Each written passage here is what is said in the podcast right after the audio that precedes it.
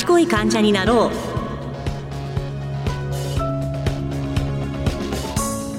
う。こんにちは。今日から始まる新番組賢い患者になろう。パーソナリティ認定 NPO 法人支え合い医療人権センターコムル理事長の山口育子です。こんにちは。進行を務めますフリーアナウンサーの那智亜生です。この番組は賢い患者になろうをテーマに患者を取り巻く事例を紹介しながら賢い患者になるためにはどうしたらいいのか問題のポイントと考え方をお伝えしていきます。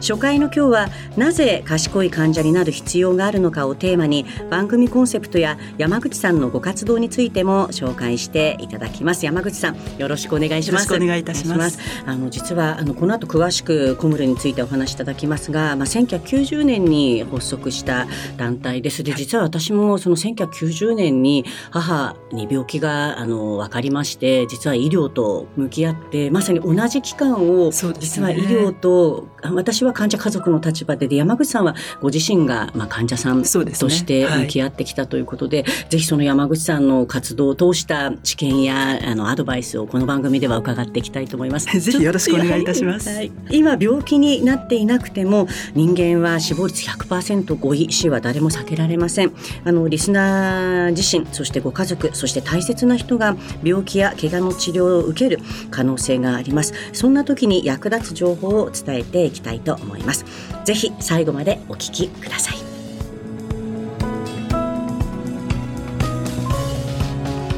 この番組は健康保険組合連合会健保連の提供でお送りします。健保連からのお知らせです。現在各健康保険組合では加入者の皆様のマイナンバーの登録されている資格情報に誤りがないか点検しています。資格情報が一致しない場合には加入者ご本人様のマイナンバーカードの写しまたはマイナンバーが記載された住民票の写しの提供をお願いする場合がございます。正しいマイナンバーの登録のためお勤めの会社団体などから確認を求められた場合にはご協力をお願いします。健保連からのお知らせでした。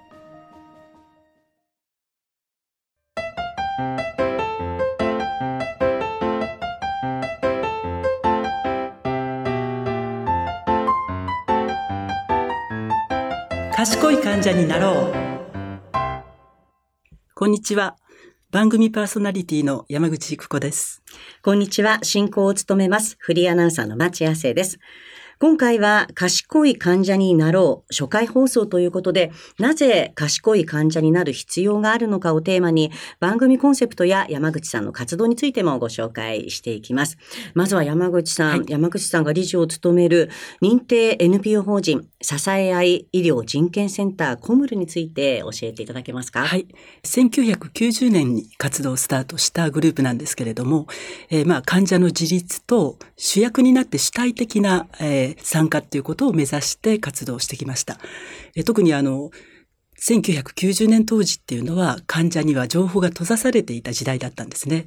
ですので多くの方が医療のような専門性の高いことをどうせ私たちが説明を受けたって理解できない。だから全てもう先生にお任せするしかないんだ。こんな風に受け身になっている方が大半を占めていました。そんな中で本当にそれでいいんですか？と疑問を投げかけたのが活動の出発点でした。やっぱり病気というのは、時に命や人生をも左右することがあります。そんな大切なことを、いくら専門家といえども全てお任せでいいんだろうか。もっと私たちが、私が命の主人公なんだ。私が体の責任者だ。こういう自覚をする賢い患者になりましょうよ。えー、こんなことを呼びかけて活動をスタートしています。はい。1990年ですので、まあ本当先駆けですよね。あの、お医者さんじゃなくて患者さんたちがまあ中心になった、ね、まあグループということで。同じ患者が患者に対して変わりましょう、うん、賢くなりましょうっていうのは、はいうん、えー、最初のうちはなかなか受け入れてもらえない部分もありましたね。はい、そうですまあ医療に関してはね、やっぱりどうしても素人なんだから、みたいな。ね、だから今、山口さんからお任せって言言葉が出てきましたけれども、うんはい、まあ、先生にお願いすればな、なんかなんとかなるみたいな、まあ、多くの人がそう思ってた時代でしたよね。そうですね。お医者さんも悪いようにしないんだから、言う言うこと聞いてればいいっていうのが当時の、まあ、当たり前だったんですよね。はい、そうです。でも、でも今はね、もう患者が主役というのは、うん、まあ、当たり前になってきました。はい、ね、最初はね、声を上げるのも、もしかしたら大変だったかもしれませんけれども、うん、でも、小室はそんな中で、やっぱり発信も続けたりとか、はい、あと患者さんから相談を受けたりとか、そういう事業もやってらっしゃるんですか、相談が日常の活動の柱なんですね。はい、で、同じ患者家族の立場のスタッフが電話相談を受けておりまして、はい、まあ、一本の平均約40分かけて、今までで6万7千件を超えています。で、私自身がそのうちの2万5千件ほど、これまで電話相談対応してまいりましたので、まあそういった生の声をいろんなところに届けたりとかですね、はい、あの、活かして活動にしていくっていうようなことをこれまでやってきました。6万7千件という、はい、でもこれは何でしょう、患者さんの悩みも含めてですけれども、あとは医療に関してもこれ、まあ、ここが何て言うんでしょう、知恵の方向という言い方ちょっとあれなんですけれども、うん、やっぱり患者さんから学ぶこともたくさんあると思うんですよね。ねやっぱり意識がこの33年で変遷を遂げてきてますし、はい、医療現場の変化っていうこともやっぱり実感してきましたね、うん、はい。やっぱり患者さん主役と意識はでも30年でだいぶ培われてきてますか、うん、やっぱりね、活動当初は家族からのご相談が多かったんですよ。やっぱりこう本人に知らされていないっていうこともあって、えそれが徐々に徐々にやっぱり私がんなんですとかですね、うん、そういったご本人からの、え相談っていうことが増えてきたのと、はい、女性が圧倒的だったんですけれども、携帯電話の普及とか役割の変化で男性からの相談っていうのもかなり増えてきています。はあ、そうですね。そういう変化も感じられるということですね。で、はい、電話相談もやってますけれども、まあ、あとは、あの、講座も開いたりとか、まあ、まさにこの番組は、まあ、賢い患者になるためにというのがコンセプトなんですけれども、ね、こんな講座はどんな内容なんでしょう、えっと、ミニセミナーとか、今、あの、オンラインで医療の学び屋っていうような、え年4回のオンライン講座をしたり、まあ、大阪がもともと発祥の地なんですけれど、今は東京を拠点にしていますけれども、大阪では年4回、大阪患者塾っていうのをやったりしてます。うんあとは1回3時間の5回コースの医療を支える市民養成講座。幅広く医療のことを学んでもらって、はい、自らも賢い患者になるっていうような講座をしたりしてます。うん、で、まあ一つには私たちが大事に取り組んできたのが、患者と医療者のより良いコミュニケーションなんですね。で、このコミュニケーションをどうすればよくするかっていうことで、医療側のコミュニケーションのトレーニングの相手役になったりとか、まあ、医学生とか、歯学部の学生とか、薬学部の学生の医療面接の試験を義務化されているんですけども、その相手役にも模擬患者はなっているんですけど、えそういった模擬患者の養成っていうことをこれまで30年やってきました。そうですか。はい、模擬患者っていう、まあね、これ、やっぱりここが患者さんの役割が、なんだろう、重要ってことですね。そうですね。うん、患者としてどう感じたのかっていうようなことをフィードバックしたりとか、はい、まあ試験でちゃんとしっかりと、えー、対応できるインタビューできる医学生になっているかどうかっていうことを確認するような、うん、まあその相手役として活躍している人もたくさんいます。なるほど。これちなみにこの模擬患者活動に参加されてること、やっぱりご自身が病気してる方も多いんですか？いや、とは限らないですね。やっぱり医療に関心があるとか、何かあのボランティア活動できないかっていうようなことで、はいうん、で特にあの医学部の試験なんかは土日が多いので、あのそうすると会社員の方も休みを利用して活動できるっていうことで、やっぱり医学教育に参画できるっていうことに、あの、意義を感じてくれている仲間がいます。はい、まあ、あの、医療を支えるね、市民公開講座は支えるということで、そうなんですよね。医療ってまさに受け身じゃなくて、患者さん、あと一般の人たちが、そうこう医療を育てるじゃないですけど、もう今参画するっていうことで、まあ、私たち共同する医療っていうのを目指していまして、はい、あの、医療者だけで努力しても治療効果上がらないんですよね。患者も自分にできる役割は何だろうっていうことで、はい、えー、共同は協力の共と働くという字にこだわってきました。はい、で、まあ、その共同の一つとして、まあ、医療現場が患者の視点で見てどうなんだろうっていうことで、うん、えー、ちょっと見に来てくださいっていうことで、依頼を受けて、病院探検隊っていうのをやってるんですよ。なるほど。で、見学や受診を通して、そこの医療機関の改善点、えそんなことを、まあ、フィードバックして、え提言提案するような活動もしてます。はい、もう多岐にわたってるんですね。すね。しかもそれがもう30年以上続いているということで、はい、もうでもね、やっぱり医療あるある、先生あるあるってあるんですよね。うん、あの、これお医者さんも、あの私も長く医療現場取材してるんですけども、先生たちも病気になって初めて患者さんの気持ちが分かったっていう、うん、そうね、先生、その通りなんですっていう、あの、ね、患者、患者さんの気持ちとかが、今まで分かってたつもりだった、はい、あのでもそれはつもりでやっぱり当事者じゃなかったみたいなこと、うんね、だからこう患者さんの声一般の人の声生かすことがどれだけ大事なのかっていうのはこのね番組も通して、はい、あの折々に伝えていければいいと思いますね。ね。い。きたいと思いますけども、はい、で実は山口さんご自身も、まあね、このコムルの活動に参加しているきっかけにもなったと思うんですが闘病経験があるそうですね。そうですね。あと2か月で25歳っていう時に卵巣がんになった。でましてまあ3年生きる確率2割ない。というふうに親は言われたそうで、もう諦めてくれということだったみたいですけれども、まあおかげさまで、えそこから33年、こうやって元気にしていますので、はい、まあ自分の経験を生かすことができればと思っています。まあ、特にあの、情報が閉ざされていた時代だったので、えー、やっぱり患者は自分のことを、私の場合はちゃんと知りたいと思ったんですね。はい、それはやっぱりきちんと知りたい人には伝えてもらいたいっていうことを考えたことと、何よりも患者と医療者のコミュニケーションが大事だ。そしてお任せではなくって、やっぱり自分が主体的に参加する。自分のことは自分で決める。まあもともとあの自己決定でないと嫌っていう子供の頃からそういうタイプだったので、はい、それがこう実現できない医療現場に非常に疑問を抱いていたっていうのが関心を持つきっかけでした。それが1990年年だったってことですね。でも、20代で、でもやっぱり知らないとご自身では、やっぱりわかりますよね。あの、ただごとではないっていう。まあ、私ちょっとあの、はい、手術待たずに破裂したりしてますので、やっぱり自分自身でも、おそらくこれは私の人生、思いがけず短いんじゃないかって思ったんですね。でも短くても今生きてるわけです。はい、だとしたら自分の人生どう生きるか私が決めたいわけです。はい、そのためには病名も病状もどんな治療があってその効果がどれぐらい期待できるのか。はい、やっぱりそれを全部知った上で自分がどうするかっていうことを考えたいと思ったんですけれども、うん、もう当時はそれがなかなか大変で。はい。うんやはり先生からの反発というか。いや、怖かったみたいですね。やっぱりあの、本当のことを伝えて、もしショックを受けてしまって、それこそ自殺でもしたらどうする、まあそんな恐れもあったのかなって今になって思うと思いますけれども、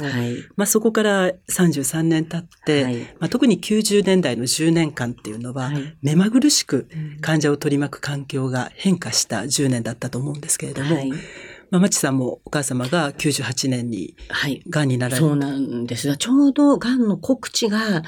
まあ、の、始まったぐらい、まだ100%までは行ってなかったんで、だからちょうど、あの、本当山口さんが告げられなかった1990年から変化を遂げようとしてた時でした。で、ただちょっと私の母が一点、まあ、他とちょっと事情が違ってたの、言語障害が、あその前にちょっとくも膜下出血で倒れてたので、うん、ちょっと言語障害があったために、ここが悩みどころでした。やっぱり本人に伝えても、こう本人が感情発露できないっていう、あの、ならば、あの、わかる時が必ず来るから、その時に、こう、お母さんと話しましょうという。あ、だから、あの、私は比較的主治医の先生と、えー、あの、山口さん繰り返しおっしゃってるコミュニケーションが、うん、その90年代で取れた、あの、今からするとラッキーだったような、うん、あの、まあ、でもそろそろ98年だと、そういうことが必要だっていう意識が変わりつつあった頃ですよね。はい、そうですね。えー、なので、まあ、母には、あの、まあ、母が途中で絶対気づいてだとは思うんですけども、うん、まあ、家族はもちろん、もう本当全部、あの、悪いことも全部聞いて、まあ、向き合ったという感じ。まあ、私もでもそれがきっかけで医療に関わるようになって、うん、で、あともう本当にコムルが活動の主軸としている、こう、対立とかお任せではなくて共同というところも、はい、あの、すごく、あの、感じてます。先生たちがいたからこそ、やっぱり母は、あの、最後家で過ごすこともできたりとかしたので、ええまあ、あの、賢いにも、はいね、どういう賢い感じは家族になったらいいんでしょう？そうですね。あの、はいよく賢い感情になりましょうっていうと、はいやっぱお医者さんと同じぐらい勉強しないといけないですかっはいていう方いるんですけども、はいそんな勉強できるんだったらみんなで医学部行ってますよね。そうですね。で、はい私たちは賢い患者っていうのは意識の問題だと思っていましなて、るほどはい5つの定義をしています。はい。まずは病気というのは誰にも変わってもらえないので、うん自分の持ち物っていう自覚をしましょう。はい。そして今はきちんと説明してくださる時代になりましたので、はい説明を理解する努力をした上で、うん自分はどうしたいか考えようというのが2つ目です。うんというのも今複数治療方法の選択肢示される時代になってきました。そうですねもし一つしかなくっても、受けるか受けないかの二択は必ずありますよね。はい。ですのでどうしたいかを考えて、考えた結果は黙っていては伝わらないので、はいきちんと言語化をして、うん私はこういう理由でこれを選びますと伝えましょう。そして四つ目が治療を受けると決めたら、まあ医療者とコミュニケーションをとって、えーそして共同しながら治療を受けていこう。うんただ、いつどんな病気になるかっていうのは誰にも予想できないわけですね。やっぱり急に、あの、聞いたことがない病気なんて言われると混乱することも動揺することもあるわけですね。はいなので、5つ目の賢い患者として、一人で悩まない。うんはい。ですので、まあ、かかりつけ医がいらっしゃって、いろんなことを相談できる方は、それでいいと思うんですけども、まあ、例えば私たちのような電話相談を使っていただいて、はい。お話しするだけでも問題整理ができたりしますので、一人で悩まないっていうことも大事なことなんだとことですね。そうですね。あの選択肢が増えたというところが、やっぱり私はもう大きいかなと思いますね。な皆さんだから逆に悩まれてしまって、だかうんら、情報ってはい、くださいくださいって言ってたんですけど、はいたくさん情報があるっていうことは、うんそこから選ぶというはい。厳しさも兼ね備えているんですよね。はい。まあ、ですので、まあ、一人でじゃなくって、はい一緒に、そしてこれからは、うんあの、医療者とも、まあ、共に歩むっていうようなことで、はい大事な寄り添いながら、はい。一緒に考えていくっていう時代になってきていますので、うんそうですよね。、はいや、でもあの、そう、厳しい、選ぶは厳しいということで、あの、がん告知しないときって、まあ、やっぱり辛かったっていう先生もいたんですよね。でも今はそういう意味では、患者さんと会話ができるようになったという、こう、医療者からも実はそんな声があるので。それはありますね。だから患者としてもやっぱり一度隠されると、はい。もう疑全部疑ってかからないと、はい本当のコミュニケーションが取れないんですよね。はい。だからそこは、あの、良くなった部分をどう活かしていくかだと思いますね。うんそうですね。はいあとは本当に自分が、あの、どうしたいのか、うんどう生きたいのかっていう、まあ、命の選択でもあるんですよね。命がかかってる、まあ、ええ重い病気に関しては。はい。あの、ぜひ、もう本当に、あの、一人で悩まないでというアドバイスを、はいこの番組では届けていきたいなというふうに思うんですけれども、あの、改めて山口さん、この番組ではどんな情報を発信していきたいですか？はい。あの、電話相談を受けていることで、まあ、こういうことを知っておいてもらいたいなとか、こんな時こんな工夫すればいいですよ。えいろんな、あの、ポイントとなる情報っていうのがあります。えそういったことをですね、毎回毎回、はいえーお伝えできたらいいかなと思っています。はい。わかりました。賢い患者になるヒントですね。そういうものをお伝えしたいと思っています。はい、わかりました。というわけで、今日はなぜ賢い患者になる必要があるのかをテーマにお送りしました。お送りしてきました賢い患者になろうエンディングのお時間です山口さん実はですね私はコムル創始者のですね、はい辻本さんとご一緒したことがええありまして、だからはい今回この番組を山口さんと一緒にできるの本当に嬉しいですよね。よろしくお願いします。はい、よろしくお願いします。で、山口さん、あのご自身の闘病だったりとか、コムルの歩みを書いた本出されていますが、こちらの方に紹介していただけますか？はい、えーっと賢い患者というまさしくこの番組と同じようなテーマですけれども、はい。岩波新書からはいはい5年前ですね。2018年にあの出版しました。はい中にはあのどんなようなことがちなみに？ええーと私の患者体験とさっきおっしゃった辻元の12年前に亡くなっているんですけれども、本人がどうしたいかっていうことを他人ではありながらもキーパーソンとして支えたっていう、はいそういう経験を体験談を最初と最後に書いて、えーそしてまあいろんな活動の紹介そしてその中から見えてきたこと、えー医療者患者双方へのメッセージを込めた本です。ですね。これぜひ山口さんの体験もちょっとね今日もお話一一部を本当にお話いただきましたけれども、はい、ぜひあのそれだけじゃなくてコムルがどうしてここまで歩んできたのかということをねぜひ皆さんも手に取っていただけたら、はい、でもちょっと、はい、誰もがやっぱり本当に病気ねあの本人もそう家族もなるならない人はいないと言ってもいいと思いますよね。よねだからまああの突然病気になった時に、最低限こういう知識を知っておいていただけたらなっていうものを盛り込んだつもりです。はい、あのまずは知ることからね始めてみてください。そして山口さんからお知らせなどありましたらお願いします。はい、コムルで今先ほどお話しした医療を支える市民養成講座、はい、えー、これ広く医療全般のことをまあ全てというわけにはいかないですけれども、はい、1回3時間の5回講座を行っています。はい、でこれが、えー、夏季コースと日曜コースの秋の分がですね、はい、えー、まだ今年度残っていますので、はい、えー、よろしかったらあのホームページを見ていただくと、えー、内容とか日程載せておりますので、えー、オンライン講座ですので、はい、えー、全国どどちらからでもご参加いただけますのでぜひ関心のある方には、えー、参加していただけたらと思います。はいわかりました、はいさて、この番組賢い患者になろうは、ラジコのタイムフリー機能によって放送後も1週間お聞きいただけます。そして放送未収録部分も含めたポッドキャストも放送の翌日以降に配信予定となっています。ぜひラジコのタイムフリー、ポッドキャストでも番組をお楽しみいただければと思います。